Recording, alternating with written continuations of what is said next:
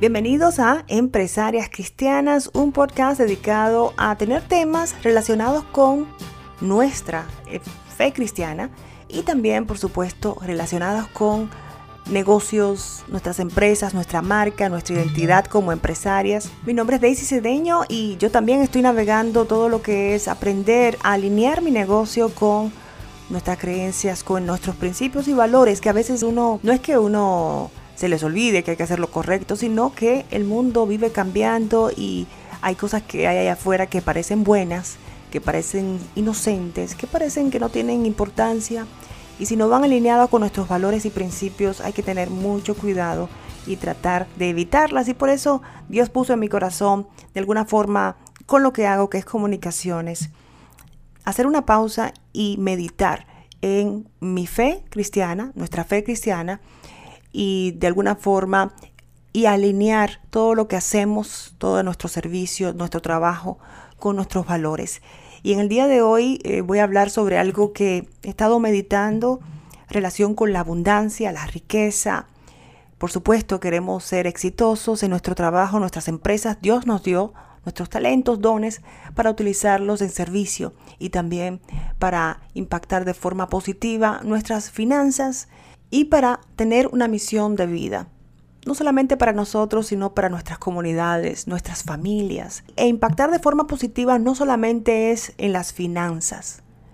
Hay muchas personas con mucho, mucho dinero, exitosas, con poder, con, en el área financiera, muy exitosos, pero no están felices, no tienen gozo. Entonces, ahí es que uno se detiene y dice, ok, Eres muy exitoso, tienes poder, tienes fama, pero no tienes una relación cercana con tu creador. Y eso es lo que yo siento. Y uno de los versos que llegó a mi mente cuando estaba ahí meditando en todo eso, tratando de razonar de dónde viene mi gozo, recuerdo la interacción que tuvo Jesús con la mujer en el pozo de agua. Y es Juan 4, del 10 al 14. Respondió Jesús y le dijo a esta mujer, si conocieras el don de Dios y quién es el que te dice, dame de beber, tú le pedirías y él te daría agua viva. La mujer le dijo, Señor, no tienes con qué sacarla y el pozo es hondo. ¿De dónde, pues, tienes el agua viva? ¿Acaso eres tú mayor que nuestro padre Jacob, que nos dio este pozo del cual bebieron él, sus hijos y sus ganados? Ahí puedo ver que la mujer estaba ahí concentrada en las cosas físicas, por supuesto, humanas. Es lo que hacemos instantáneamente si no estamos alineados con nuestra fe, nuestro espíritu. Y Jesús le respondió, cualquiera que bebiere de esta agua volverá a tener sed. O sea, tú te estás concentrando en la parte física, la parte humana. Yo estoy hablando de algo un poquito más profundo. Él dice, mas el que bebiera del agua que yo le daré, no tendrá sed jamás. Wow, cuando te vienen y te dicen eso, una persona que te diga, yo tengo algo que va a saciar totalmente esa necesidad, esa sed, esa insatisfacción que tienes. Yo tengo algo que te voy a dar que va a saciar completamente esa sed pero para siempre. No tendrás sed jamás.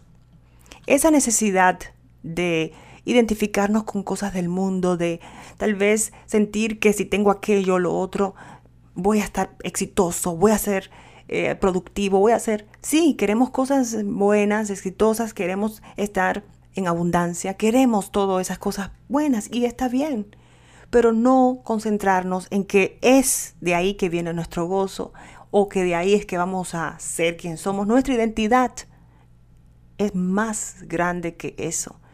No es pasajera. No es dependiendo de lo que tenga o lo que no tenga. Y ahí es que yo siento que tenemos que concentrarnos. El agua que yo te daré, no tendrás sed jamás. El agua que tiene Jesús. Y otro verso que también me llegó, hablando sobre todo esto de esta necesidad de tal vez eh, crecer abundante, estar en abundancia, está específicamente en Juan 10:10. Pero voy a empezar con un ejemplo que puso Jesús sobre, él usaba mucho estas, las parábolas para comunicarse de forma efectiva con sus seguidores y sus discípulos. Y le dijo, ciertamente les aseguro que yo soy la puerta de las ovejas. Era como para que ellos sintieran, yo soy el pastor y ustedes son mis ovejas y yo soy la puerta. Todos los que vinieron antes de mí eran unos ladrones y unos bandidos, pero las ovejas no les hicieron caso. Yo soy la puerta. El que entre por esta puerta, que soy yo, será salvo. Se moverá con entera libertad y hallará pastos. ¡Wow! Se moverá con entera libertad y hallará pastos. El ladrón no viene más que a robar, a matar y a destruir. Yo he venido para que tengan vida y la tengan en abundancia. Y vamos a quedarnos con este, este pasaje de Jesús diciendo esto. ¡Wow! Es poderoso. Es poderoso lo que él acaba de decir con estas palabras. Si te pones a meditar que él dice, caminarás, te moverás con esta libertad cuando estás en Jesús y hallarás pasto. Eso quiere decir, vas a estar satisfecho porque estás en mi presencia. Eso es lo que yo siento. Y yo vine a darte abundancia. Yo no creo en escasez. Él no dijo, si, si estás en escasez, estás conmigo. No, él dijo en abundancia. Abundancia no es solamente la parte financiera, la parte es algo más profundo. No es las cosas que tienes, no es el negocio. Por supuesto que queremos ser exitosos en nuestro negocio, pero la abundancia es nuestra relación con nuestro Señor Jesucristo. Y quiero que te quedes con ese versículo como yo me estoy quedando en el día de hoy para esta semana, yo soy la puerta.